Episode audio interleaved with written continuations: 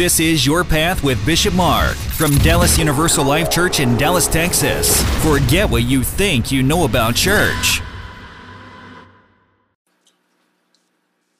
Lord be with you and also with you. A reading from the Holy Gospel according to Matthew. In the time of King Herod, after Jesus was born in Bethlehem of Judea, wise men from the east came to Jerusalem asking, Where is the child who has been born king of the Jews? For we observed his star at its rising and have come to pay him homage. When King Herod heard this, he was frightened, and all Jerusalem with him. And calling together all the chief priests and scribes of the people, he inquired of them where the Messiah was to be born. They told him, In Bethlehem of Judea, for so it has been written by the prophet, And you, Bethlehem, in the land of Judah, are by no means least among the rulers of Judah. For from you shall come a ruler who is to shepherd my people Israel. Then Herod secretly called for the wise men and, and learned from them the exact time when the star had appeared. Then he sent them to Bethlehem, saying, Go and search diligently for the child. And when you have found him, bring me word so I may go also and pay homage to him. When they had heard the king, they set out, and there ahead of them went the star that they had seen at its rising until it stopped over the place where the child was. When they saw that the star had stopped, they were overwhelmed with joy. On entering the house, they saw the child with Mary, his mother, and they knelt down and paid him homage. Then, opening their treasure chests, they offered him gifts of gold, frankincense, and myrrh. And having been warned in a dream not to return to Herod, they left for their own country by another road. The true gospel of the Lord. Praise to the Lord, the word, the light. Say good afternoon to you. Again, I apologize for my my hoarseness this weekend. Uh, it's starting to get better, but uh, it comes and goes, so I apologize. I'll do the best I can here. What a journey it must have been for those who first followed the star. They had no doubt risked their fortunes and their reputations to travel so far, only to have their purposes nearly foiled and their lives threatened by a paranoid ruler. For they had traveled to see royalty, and they were led to kneel before a young boy born of poor parents in a backwater town. They must have thought about and talked about this particular journey for the rest of their lives. They had bowed down and worshiped Jesus, the one true God. Then they had opened their treasures and presented him with gifts of gold and incense and of myrrh. And then there was the dream. They had been warned not to go back to Herod, and so they went home by another route. What if they had ignored the dream? What if they had gone back to Herod anyway? Sometimes I think about how often I ignore the warnings of God or even the callings of God. I mean, when I'm faced with a moral dilemma, when I am at a crossroads where I have to make a decision about what to do, do I do it Mark's way or God's way? Do I take the selfish route or the easy route? Do I give in to temptation and sin, even when I know there's a different way, a better way, God's way? Do I fail to reach out to those who could benefit from a loving reply, an empathetic ear, a box of food, some money perhaps? Because it is not convenient for me to help. Do I cross over to the other side and keep going, so to speak, like the priest and the Levite in the story of the Good Samaritan? Or do I take up my cross and follow Christ into the uncomfortable, the difficult, the risky, and the costly? Dietrich Bonhoeffer in The Cost of Discipleship writes Costly grace is costly because it calls us to follow, and it is grace because it calls us to follow Jesus Christ. It is costly because it costs a person their life. It is grace because it gives a person the only true life. Is costly because it condemns sin, and grace because it justifies the sinner. Above all, it is costly because it cost God the life of his Son. And what has cost God much cannot be cheap for us. Above all, it is grace because God did not consider his Son too dear a price to pay for our life, but delivered him up for us. Costly grace is the incarnation of God. The incarnation of God is, of course, God becoming one of us. God experiencing our sorrows, our, our difficulties, our temptations. God, God going to the cross and dying the death we deserve in order to save us. That is costly grace. It cost God everything to save us. But God wouldn't have had it any other way. For God so loved the world. Is there anything more beautiful? Is there anything that sparks more hope in our hearts than this? Even though the past year was so dark, and even though we continue into 2021 in the same darkness, there is hope. There is a reason to rejoice. There's a reason to get up in the morning. For God so loves you. For God so loves me. This reminds me of another quote from Bonhoeffer God loves human beings. God loves the world. Not an ideal human, but human beings as they are. Not an ideal world, but the real world. Those we might find repulsive. Those we might shrink back from with pain and hostility. This is for God the ground of unfathomable love. So, when we look upon other humans, no matter who they are, no matter where, what they are doing, no matter how obnoxious they may act, can we remember how much God loves them? And if so, can we learn to love them as well?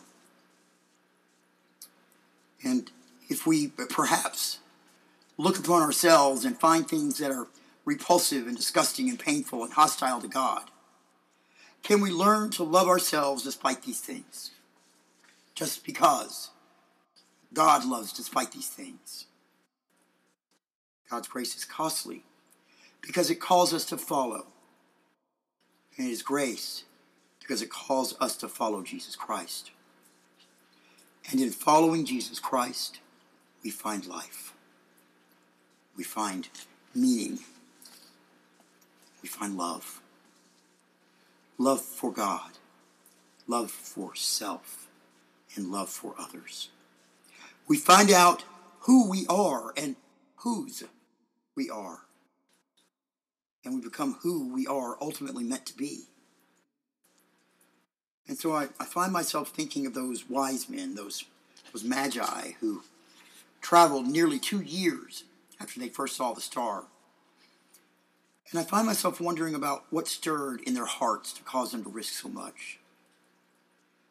Did they know that whatever it cost them to follow God's call, it would be worth it? Did they know, or somewhere, somewhere uh, along the journey, were they tempted to give up? Did one of them ever say, "Hey guys, I'm going home. This isn't worth it. Tired. I want my old life back." Or perhaps there were more than the ones who finally made it to Bethlehem when this all started. Maybe there were a lot more, but only these guys stuck with it the entire journey. Perhaps there had been only, uh, perhaps there had been many, but only these met Christ. In any case, it cost them a lot to complete what they had set out to do. It cost them a lot of time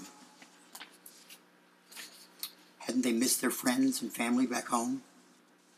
What deep yearning for something other than what they had known led them to travel so far? I think of them. As I think of them, I find myself thinking of all of us. What journey have you been on in order to come, bow down, and worship Christ? What have you given up? What sign in the sky, what communication from God made you go that deep, that far to discover its meaning for you? What did you sell off in order to be able to take up your cross and follow Jesus? Was it, was it an old habit that you loved? Was it a, a way of life or a pattern of existence? What was it? And are you still selling it off? Are you still trying to get rid of it? Does it keep haunting you and calling your name, saying, Come back? The journey you are on isn't worth it. Don't you miss me? Remember how much fun we had? Remember how much easier it was with me? And then it strikes me that those travelers to Bethlehem were simply living their lives to their natural conclusions. For apparently their life's work was studying the stars. And when they saw a star which seemed to hold such meaning, all they could do, if they were to be true to who they were called to be, was to follow its direction. So, having studied the stars and having felt the nudging of one particular star to take this incredible journey, when they came to the place to which the star led them, they were met there by God. We know this could not have been at all what they expected. At least not God in the form of and in the form and circumstance that they found him in. He was in the company of mere peasants, living in a, a humble shack in Bethlehem. He was just a dirty little toddler. They easily could have rejected this God. They could have said, This is ridiculous. I'm not bowing down to someone who looks to be so beneath me. I'm not wasting my precious gifts on the likes of him. He will never amount to anything. Surely, I'm too good for all this. I choose to keep my, bo- my gold, my incense, and my myrrh. The cost is too much. Still, in that toddler, they met the Holy One, God's only Son. And all they were doing was what they were created to do, whether they realized it or not. And yet, at the same time, this was probably more than they had bargained for when they first started out. For packing up to travel to far flung places was probably not in the job description they first accepted. And yet, when they set out, when they set out on, and what they experienced and through this journey, there was a, a whole lot more for them now than sitting in a quiet, familiar place, taking notes on parchment and sharing their insights with others. Perhaps this is the way it is for all of us. As we use and develop the gifts that God has planted within us. As we as we become all we were made to be, with eyes and hearts open, perhaps, perhaps we too encounter God there as well, if we are willing, if we say yes to God's call, if we are willing, there will be a point when we follow God's leading out of our most comfortable places in order that we might encounter the Holy One as well. And it could be that it might not look like what we thought it would, but it is so much better than we could have ever dreamed. And so, for those who teach, and those who listen, and those who visit, and those who build, and those who nurture children, and those who clean, and those who invent, those who heal, and those who, well, you fill in the blank. Maybe like those magi from so long ago, our, our first calling simply being who we are. And then to keep our eyes and ears and hearts open to when we are called to step out in faith. Somehow taking those gifts of God to their natural conclusions. Those times will come to us all. That's guaranteed. Will we take the journey? Will we keep on even when the temptation is to turn back? Will we give all we have to worship and follow the God who loves us so much? If we will, it is certain that our lives will never be the same again. That's the way it, that's the way it was for the Magi. That is the way it can be for you and for me. There's a light shining in the darkness, and the darkness will never overcome it. There is a reason to be. Praise God. Amen.